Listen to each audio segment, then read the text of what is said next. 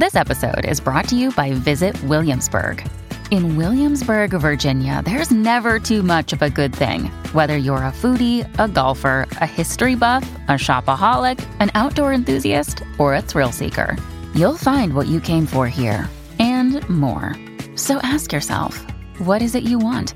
Discover Williamsburg and plan your trip at visitwilliamsburg.com.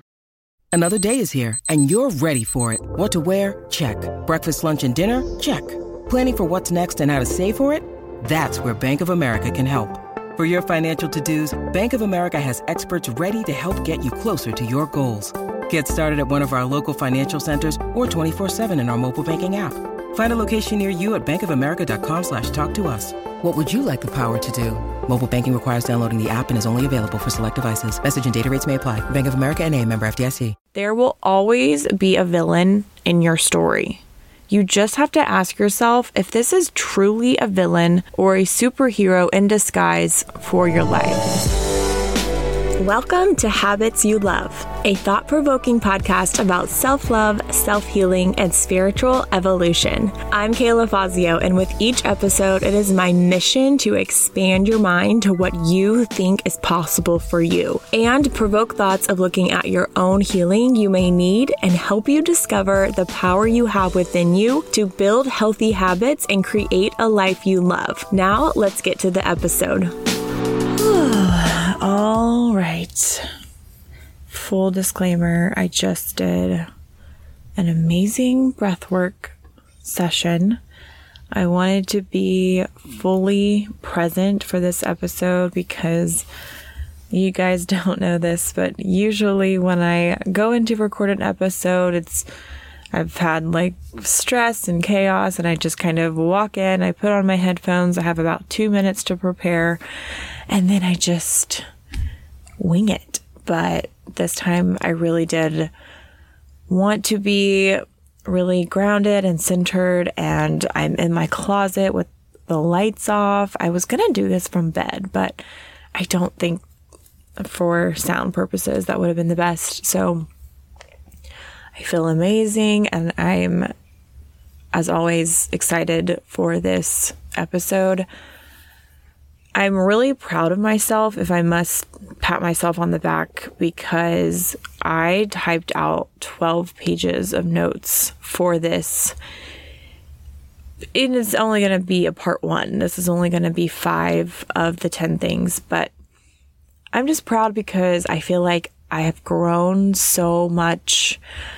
And just the fact that I can make 12 pages of notes without doing any research, it's all just from my own brain. I think that just goes to show that I'm evolving, I'm changing, I'm growing, I'm learning, I'm experiencing, and just from my challenges and from everything that I've gone through. So, this topic came to me a couple days ago, but really a light bulb moment went off as I was actually standing on my mother's grave. That sounds a little morbid, but I'll get into more of that, but a, a, light bulb moment just went off for me. And I was like, wow, it's been almost eight years since my mother passed away from suicide. And I just have learned so much. Like those words came out of my mouth as I was standing there with my dad. And I just was like, I have learned so much from this incident. It wasn't just, you know, something that happened and you just move on. I mean, there's absolutely no way. You know, think about most things in your life that just happen and then you move on and you can maybe remember it or talk about it and you're like, oh, yeah, I remember that one time. But this is obviously way different. And I believe this is like a catalyst to the journey that I'm on now. So I just had this idea for this episode and I just sat down and I wrote, listed out in kind of bullet points, just things that I personally have learned. You know, none of this was research. None of this was like, what are life lessons you learned from suicide? It was really digging down deep and, and just thinking about my own personal experience with this experience. So, that is what this episode is about today.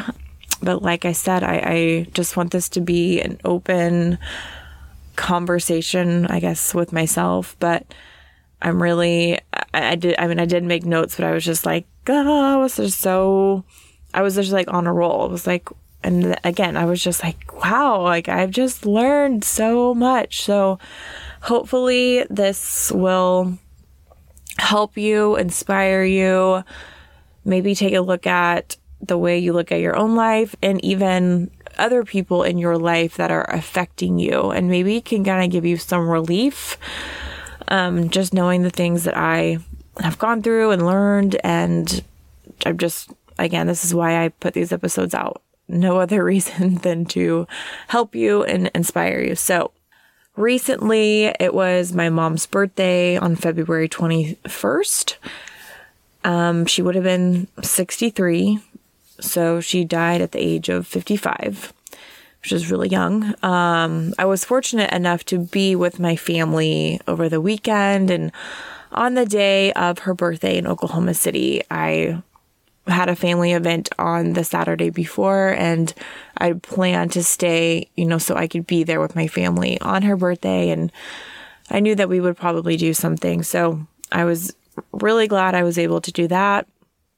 We spent the weekend celebrating my nephew's first birthday and laughing and playing and just really watching our family grow. My sister in law is pregnant. So now my older brother has a two year old girl and then now one on the way. And then my little brother has three kids, all under the age of six. So we are a growing family. Uh, my dad is remarried. He lives on 10 acres. He's retired and has this new hobby of raising farm animals, which is really kind of bizarre because it's completely opposite of how we were raised. You know, we were just kind of very city folk. The most amount of animals we had was a dog, and we were not even good with those. So it was really cool and amazing to see and be a part of that and see how he's living. And then my little sister and I, we've really taken very similar parallel paths. I think we are more alike in the fact that we really have a heart to help people, to serve, and maybe we didn't take the traditional route of starting a family and just making our time about family, um, you know, our own family, but more so how we can help as many people as possible. So on the day of our mom's birthday, we planned a family breakfast and then we headed out to her grave at the cemetery.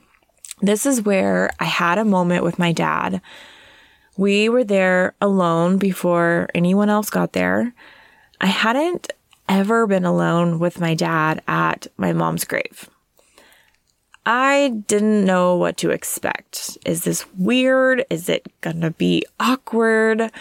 As you may know, you know, my family never actually discussed my mom or what happened to her. We never shared our feelings or how it affected us. But that isn't and wasn't a thing in our family. We don't do feelings. So as I'm standing there with my dad, I do start to get emotional and I realize I'm there alone with him and I want answers. I want to know how he feels. So I ask him, So, what do you think about all of this? There was silence for a bit. And then he said, I think about her every day and I still have dreams about her.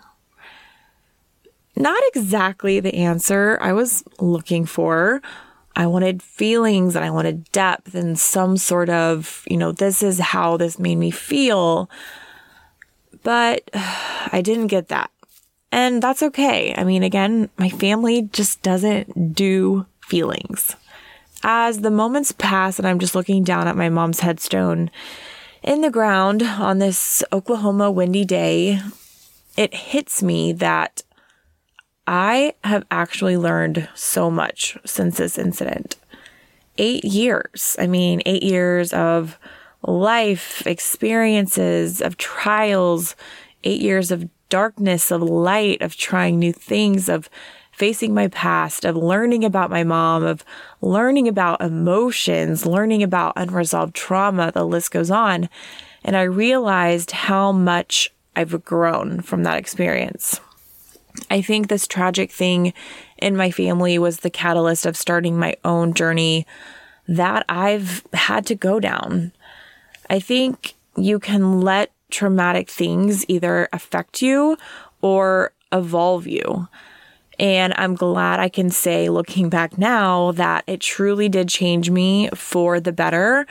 While there were twists and turns, and of course, hard things in between, I would never have faced myself and that I needed to heal had I not witnessed the biggest example of unresolved trauma, depression, lack of identity, lack of confidence in my mom, mainly, you know, both of my parents, if I really am being honest. But not only when she was alive, witnessing all of that, but then that being her reason for wanting to take her life, in my opinion. It was like I was looking into a crystal ball and seeing everything that I didn't want to happen to me and making the conscious decisions to start to make opposite choices that would lead me down a different path than she took. That being said, I want to go through some of those lessons I've learned and the realizations I've had from reflecting on these last eight years and from this experience.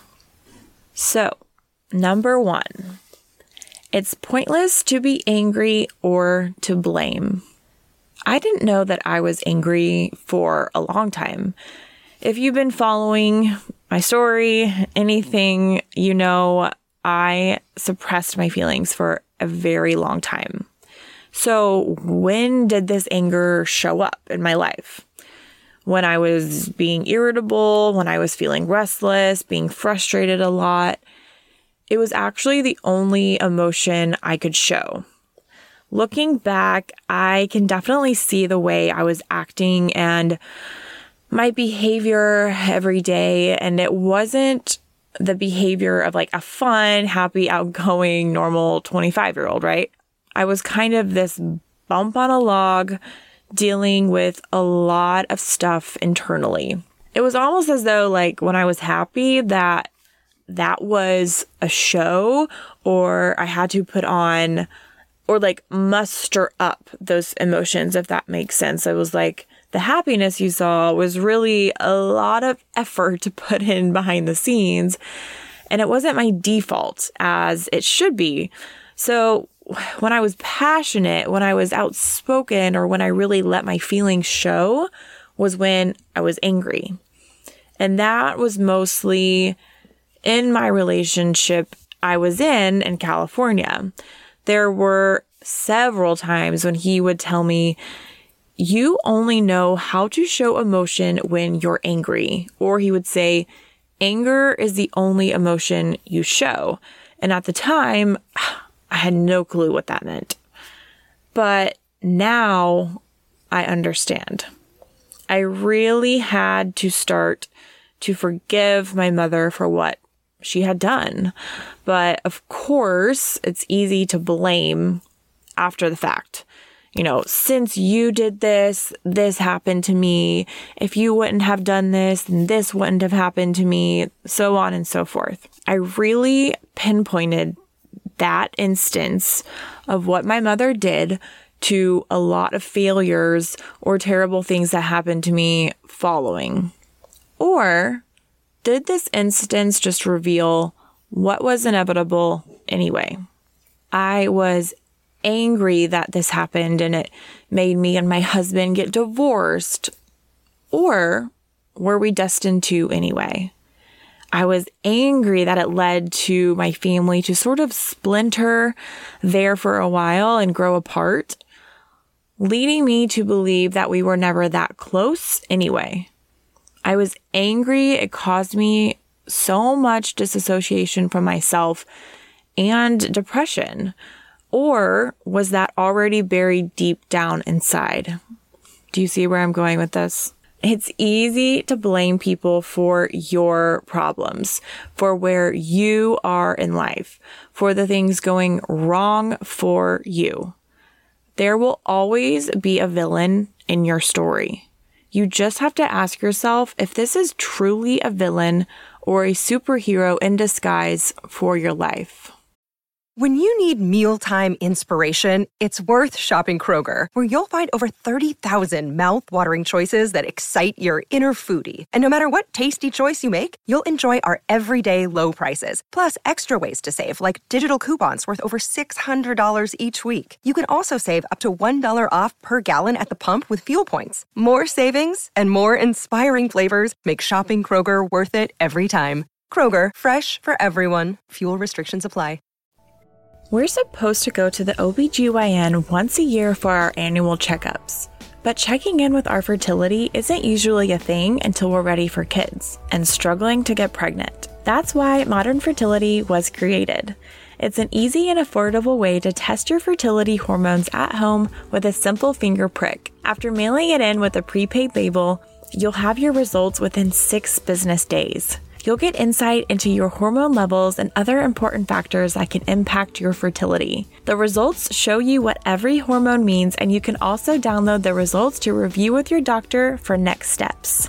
Traditional hormone testing at a fertility clinic can cost over $600, but Modern Fertility tests the same general set of hormones for only $179. And if you go to modernfertility.com slash habits, you can get $20 off your test. Plus, you can get reimbursed for your test through your FSA or HSA. If you want kids today or maybe one day in the future, clinically sound information about your body can help you make the decision that's right for you.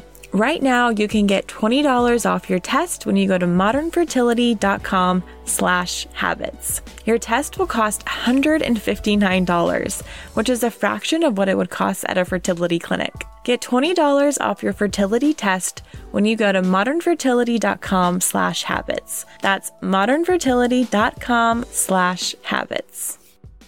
Number two, people can only meet you where they are emotionally. This is one of my favorite things to talk about when it gets brought up in any interview, any source of conversation. This took me a long time to learn and understand. When I was with my dad at my mother's gravesite, I said, I have learned so much since this. When it happened, I just thought it was a thing happening in our lives, you know, a very obviously bad thing. And it was, but this wasn't something that happened because of a couple weeks or a couple months of hard times. My mother's entire life was leading up to this. Her pain, her unresolved trauma that I learned about that I know she never dealt with, her shame, her insecurities. It wasn't because she was depressed for a couple months. Like that was just the slow decline. And then I started to attribute her behaviors, her attitude, her awareness, her confidence to each one of these things. My mother was doing the best she could with the knowledge and awareness she had. She was who she was. People in your life are who they are based on their experiences and what they witnessed. You cannot change them. You can only inspire them to grow or evolve. Everyone is meeting you exactly where they are. What does this mean? For instance, if you are in constant fights or battles with your partner, your spouse, a friend, and you're just like, ugh, like, why do they act this way? It's usually not an act they are putting on for you. That is legitimately who they are personalities, insecurities, confidence, or lack thereof. You will not get anything more or anything less from them. You can't ask a child to act like a teenager any more than you can ask an unaware, insecure person to be rational and confident in who they are. It just it doesn't work. So when someone was getting an angry, unaware, anxiety-ridden version of me, notice I say version because this isn't inherently who we are. It's just a version of us. It was because that was my max. Like that was my cap of knowledge and information that I had at that point in time. So people have to experience life and that takes time.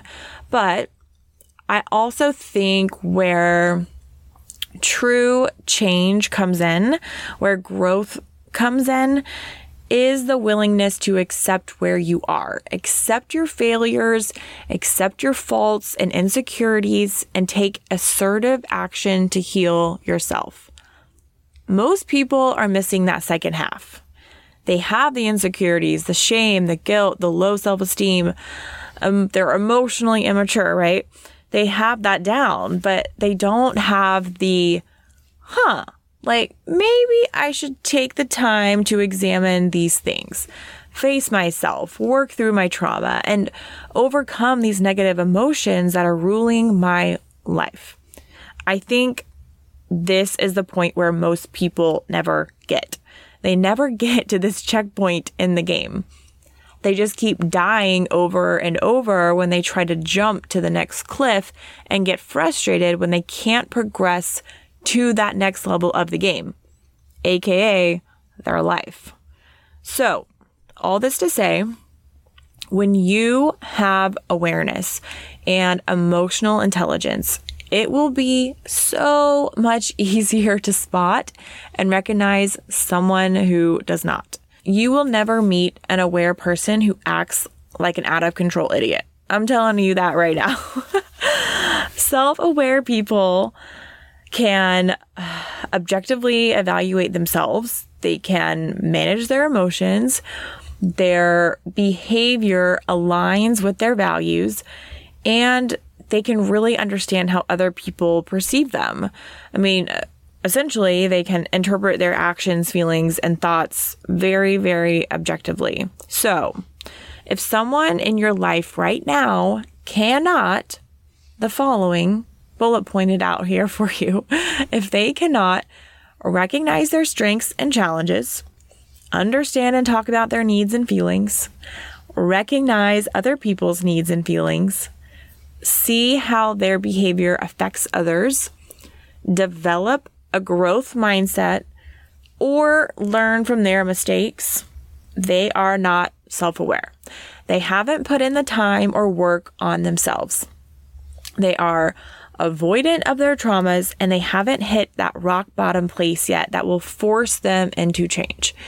So it's basically pointless to one, try to change them, two, get upset by their behaviors.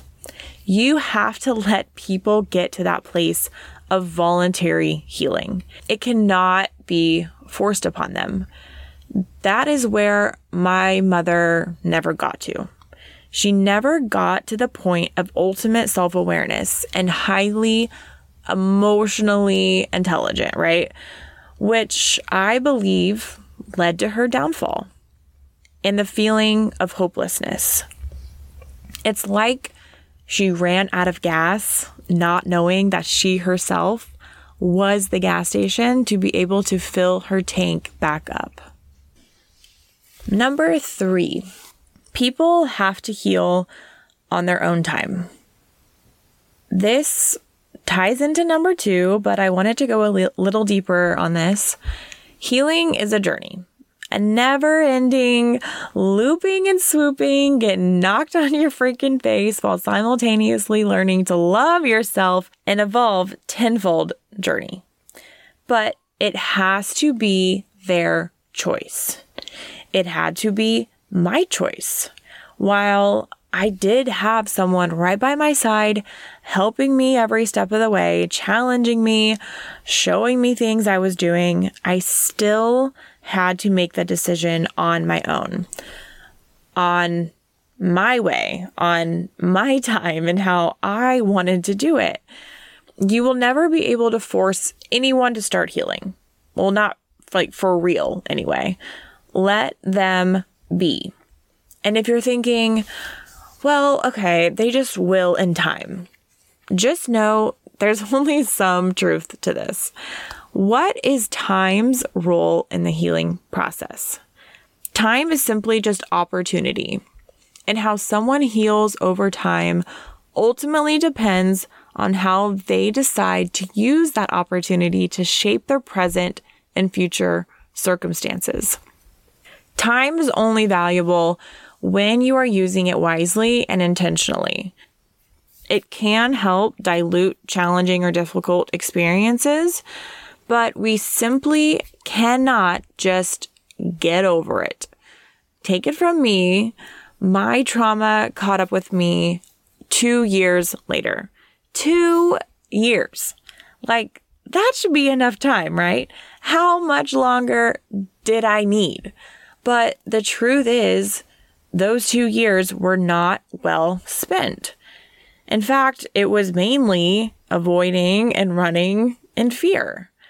It wasn't until I turned around and I faced the beast, so to speak. So, just a little side note, a little analogy. I picture anyone avoiding healing their trauma as like running in the dark as a beast, big, whatever kind of beast you want to think of, is chasing them.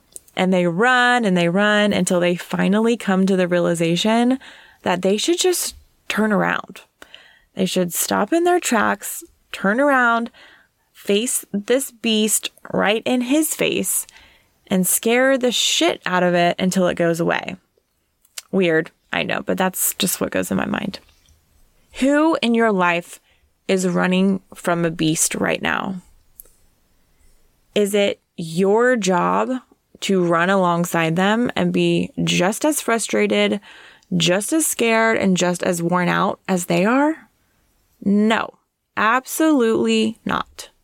You have to watch them from the sidelines and allow them to come to you and say, oh, wow, I was running for a really long time before I knew I didn't have to anymore.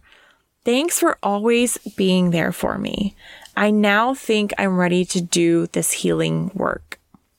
Trust me, it will go a long way to just simply be there for someone as opposed to forcing your opinions, your beliefs, and your ways on them. Sometimes you may have to see someone fall flat on their face, and that's okay. That's usually the most effective way that people catapult into wanting to change. Rock bottoms, which is my number four lesson I learned. Number four, rock bottoms are necessary for change, healing, and growth. Have you ever heard an inspirational story that didn't have some sort of traumatic climax to it? That didn't involve chaos, jail, death, or unimaginable experiences? Probably not. Because most stories of transformational change have some sort of rock bottom moment in them. And I don't want to be the bearer of bad news here, but it's how it usually has to happen. Very rarely do you hear of someone making drastic changes in their life or lifestyle just because they felt like it, right? It happened to me and it happens to the most inspiring people you know, watch, read about, or follow. Rock bottoms are necessary when you are at the lowest of lows, the nasty, dirty, painful parts of your life that seem like they will never be over, when you feel alone, scared, and fearful, when everything seems to be up against you instead of for you. This is when true, lasting change can finally begin to occur. Just humor me right now and try to find a story of a man turning his life around without being in a pit. search for a story of a woman who had endured tremendous hardship to be as successful as she is today. It just doesn't happen.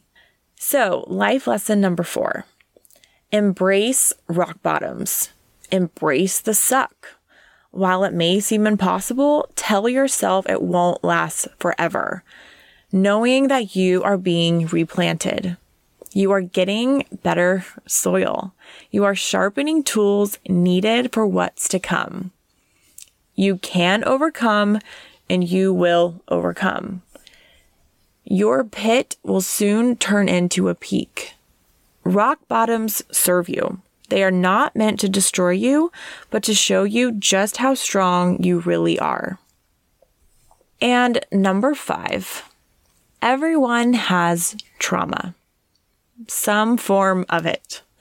Absolutely no one is exempt from trauma, and every single person's trauma is going to be different. But do not for one second think someone you know has had a more perfect life. I really used to hate the fact that I felt like I was the only one I knew who seemed to always be going through hard times. In my teens, it was my rebellious years and getting kicked out of my house twice, while my other friends had parents who weren't strict and actually listened to them and their needs and didn't ground them all the time. In my second half of my 20s, obviously going through everything I went through, my parents' mental illness, my mother's suicide, divorce, moving to California, struggling most of the time there. I was just like, none of my friends are going through this shit. Everyone is living parallel to where they should be, right? Like getting careers, having babies, enjoying their life. Meanwhile, I felt like I was on a never ending roller coaster of bad experiences. But there's always a but. As I've gained more experiences, I do feel like most of my friends are actually lagging behind me. And I'm really not trying to say that as in like a I'm better than them way. I can just now see that their little traumas starting to creep up in their lives or even some big instances that have happened. I had a friend recently lose her brother in a car accident. I've had friends have miscarriages. I've seen a friend go through divorce and, and emotional manipulation tied with that. I've seen a friend's little trauma affect her current life and where she currently is at this stage of life. I've seen friends go through rock bottoms emotionally and get seriously depressed and anxious. And I began to feel grateful that I went through everything so early in my life. Like, although, yes, it really sucked at the time, I now have more emotional intelligence than most 30s, 40s, 50s, hell, people in their 60s do. And guess what? It all came from the suckiest times of my life. They say that the top five hardest things you will go through in life are loss of a loved one, serious illness, bankruptcy or financial hardship, divorce, and moving across the country. I did four out of five of those things by the time I was 30 years old. So I grew up really fast, but I had to. Is that right? Is it wrong? Is it good? Is it bad? That's ultimately up to your perspective. But personally, I wouldn't have it any other way. I now understand that it's pointless to waste my energy on getting angry. I now sit back and assess what is making me angry and recognize that it's just a trigger that I'm having that I need to spend more time unpacking. I now know that if someone is being rude, standoffish, manipulative, or negative, it's just where their emotional capacity sits at the time. And I can choose to give into that negative energy or not and not blame them because everyone goes through that at some point in their life, right? We've all been there. And we have the power to choose or not choose to stay there. I let people heal on their own time and I don't force my opinions on others or the ways I did or didn't do something. I let them have space and know that they can choose to spend their time with either opportunity or rumination. I'm aware that rock bottoms are inevitable and are necessary for growth. So when I recognize that I myself am in a storm, I think of all the ways that this is helping me grow and just be grateful for what I have and what the future holds with this newfound awareness that I'm gaining. And I don't feel sorry for myself that my life experiences are different than others whose lives may have set, may have seemed worry or stress free. Everyone has trauma that will affect their life in some way. We are human and we will all experience human emotions. I'm grateful for overcoming what I went through and know everyone has something different to offer the world. Stay tuned for part two coming next week on Habits You Love.